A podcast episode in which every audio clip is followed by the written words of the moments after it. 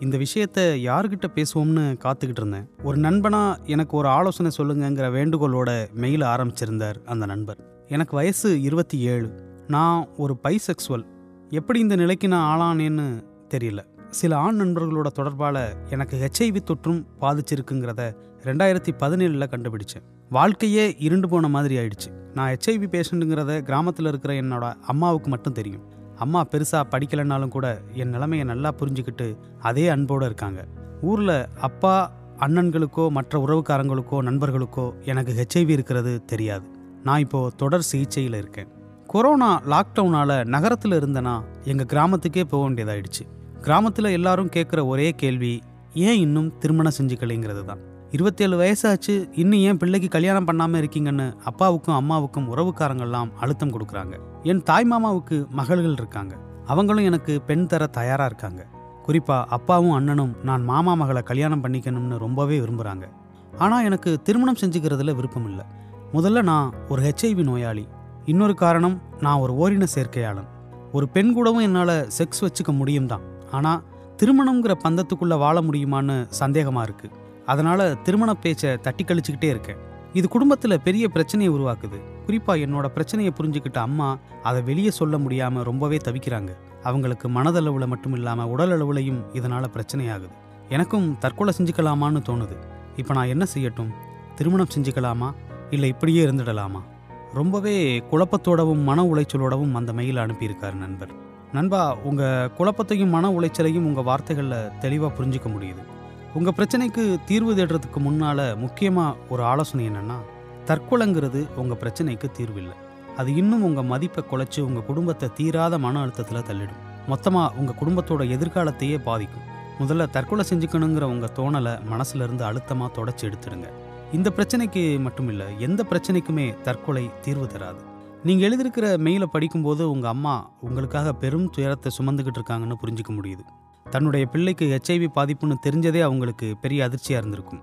அதை கணவர்கிட்டயே மறைக்கிறதும் திருமணம் செய்து வைக்க வலியுறுத்துகிற உறவுகளை சமாளிக்கிறதும் உண்மையிலேயே அந்த மனுஷிக்கு பெரிய அழுத்தம் தரலாம்.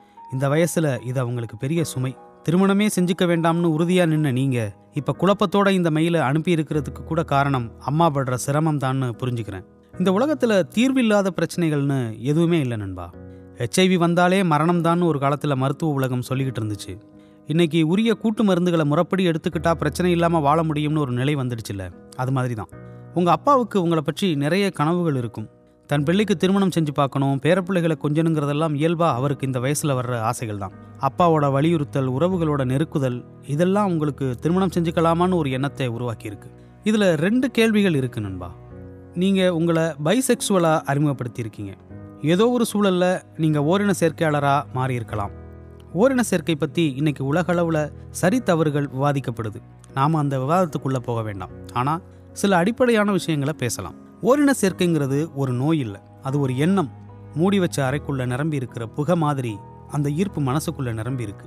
வேற எந்த எண்ணமும் அந்த எண்ணத்தை தகர்க்கவே முடியாது. அது தர திருப்தியை வேற எதுவும் தராது. திருப்திங்கிறது ஆளுக்கு ஆள் மனசுக்கு மனசு வேறுபடக்கூடிய ஒரு விஷயம் தானே ஓரின சேர்க்கை ஈர்ப்புள்ள ஒருத்தர் அதிலிருந்து விடுபட முடியுமாங்கிற கேள்விக்கு மருத்துவ உலகம் சிரமம் தான்னு பதில் தருது. அதுதான் இயல்புன்னு உங்க மனம் முழுமையா நம்பியிருக்கு. அதிலிருந்து விடுபட்டு இயல்பான எதிர்பால் தாம்பத்தியத்துக்குள்ள வர வெறும் அஞ்சு சதவிகிதம் தான் வாய்ப்பு இருக்குன்னு டாக்டர்கள்லாம் சொல்றாங்க. உங்களுக்கு அது சாத்தியமான்னு எனக்கு தெரியாது. ஓரின சேர்க்கையில ஈர்ப்புள்ளவங்க பைசெக்சுவலா இருக்கலாம். ஆனா அவங்களால திருமண பந்தத்துக்குள்ள அதற்கான கட்டுப்பாட்டோட வாழ முடியுமாங்கிறது கேள்விதான். உலகளாவிய ஆய்வுகள்ல பைசெக்சுவலா இருக்கிறவங்க ஓரின சேர்க்கையில் தான் தீவிர ஈடுபாட்டோடு இருப்பாங்கன்னு தெரிய வந்திருக்கு. ஒரு பெண் கூட உங்களால் திருப்தியாக வாழ முடியாதுங்கிறது தான் மருத்துவ உலகம் சொல்கிற உண்மை.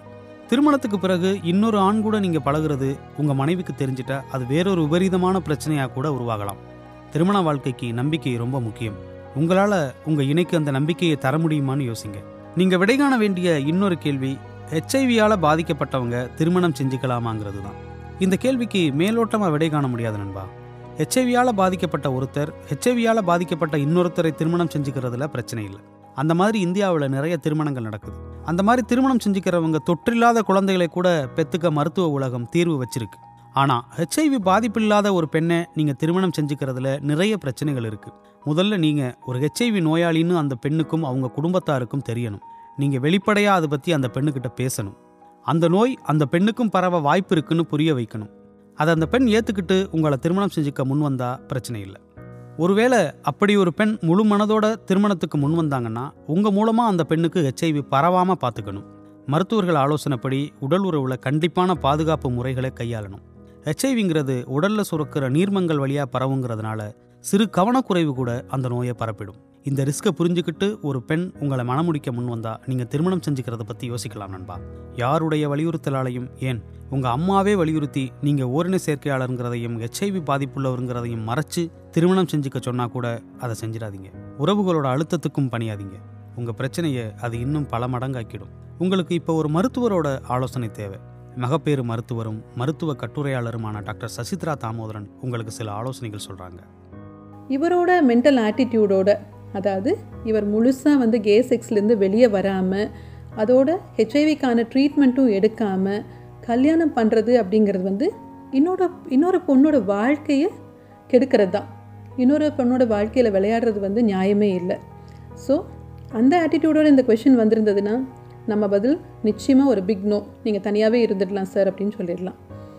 ஆனால் நிஜமாகவே வந்து அவர் இந்த கேள்வியில் கேட்காம இருக்கிற விஷயம் அதாவது தான் கே செக்ஸ்லேருந்து ஃபுல்லாக வெளியே வந்து ட்ரீட்மெண்ட்டும் கரெக்டாக எடுத்துகிட்ருக்கிற நிலையில் தாராளமாக கல்யாணம் செஞ்சுக்கலாம்.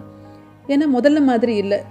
கரெக்டாக ட்ரீட்மெண்ட் எடுக்கிறவங்களுக்கு ஏஆர்டி அதாவது ஆன்டி ரீட்ரோவைரல் தெரப்பி அப்படிங்கிற ஹெச்ஐவி மருந்துகள் ஹெச்ஐவி வைரஸ் எண்ணிக்கையை குறைக்கிறதால் குறைக்கிறதோட அதனால் ஏற்படுற பல்வேறு பாதிப்புகளை எல்லாம் நல்லாவே குறைச்சி இப்போ கிட்டத்தட்ட இருபது இருபத்தஞ்சி வருஷங்களாக நல்ல நலமாக வாழ்ந்துட்டுருக்கிற ஹெச்ஐவி பாசிட்டிவ் பேஷண்ட்ஸை வந்து நாங்கள் டெய்லியும் பார்த்துட்டு தான் இருக்கோம். இதில் ஒன்றே ஒன்று இவர் கல்யாணம் பண்ணிக்க போகிற பொண்ணுக்கு இந்த தகவல் தந்து தான் வந்து இவர் கல்யாணத்தை பண்ணிக்கணும். பொண்ணுக்கு மட்டும் இல்லை பொண்ணோட குடும்பத்தாருக்கும்.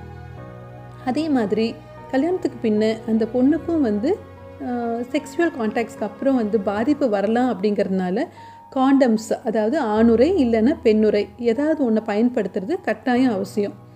இதையெல்லாம் தாண்டி ரெண்டு பேரும் ரொம்ப நல்லா புரிஞ்சுக்கிட்ட பின்னாடி எங்களுக்கு குழந்தை வேணும் அப்படின்னு நினைக்கிறவங்க கர்ப்பம் கூட தரிக்கலாம். ஆனால் அதுக்கு முன்னாடி சரியான ஆலோசனை அதாவது கவுன்சிலிங் ரொம்ப ரொம்ப எசென்ஷியல் ஏன்னு சொன்னதுன்னா ஒரு சீரோ பாசிட்டிவ் பே பேரண்ட்டும் இன்னொரு சீரோ பாசிட்டிவ் பேரண்ட்டும் அதாவது ஒரு ரெண்டு பேர்த்தில் யாரோ ஒருத்தர் வந்து ஹெச்ஐவி பாசிட்டிவாகவும் இன்னொருத்தர் நெகட்டிவாகவும் இருக்கக்கூடிய சூழலில் பிறக்கக்கூடிய குழந்தை வந்து சீரோ நெகட்டிவ் அதாவது ஹெச்ஐவி நெகட்டிவாக இருக்கிறதுக்கான வாய்ப்புகள் தான் அதிகம். அண்ட் குழந்தை பிறந்த பின்னாடி அதுக்கான மருந்துகள் ப்ளஸ் பிரெஸ்ட் ஃபீடிங் எல்லாம் வந்து டாக்டரோட அட்வைஸ் படி போய்க்கலாம். அண்ட் இன்னொரு முக்கியமான விஷயம் சொல்ல மறந்துட்டு சோஷியல் ஸ்டிக்மா அதாவது பொண்ணோட குடும்பம் சமூகம் இதெல்லாம் வந்து சமுதாயம் தன்னை எப்படி ஏற்றுக்கும் அப்படிங்கிற பயத்தோடு இருக்கிற ஒருத்தர் வந்து தனியாகவே இருந்துடுறது தான் பெட்டர் அதே மாதிரி தற்கொலை எண்ணங்கள் இருந்தது அப்படின்னு சொன்னதுன்னா சைக்கலாஜிக்கல் கவுன்சிலிங் அதாவது மனவியல் ஆலோசனை ரொம்ப ரொம்ப அவசியம்.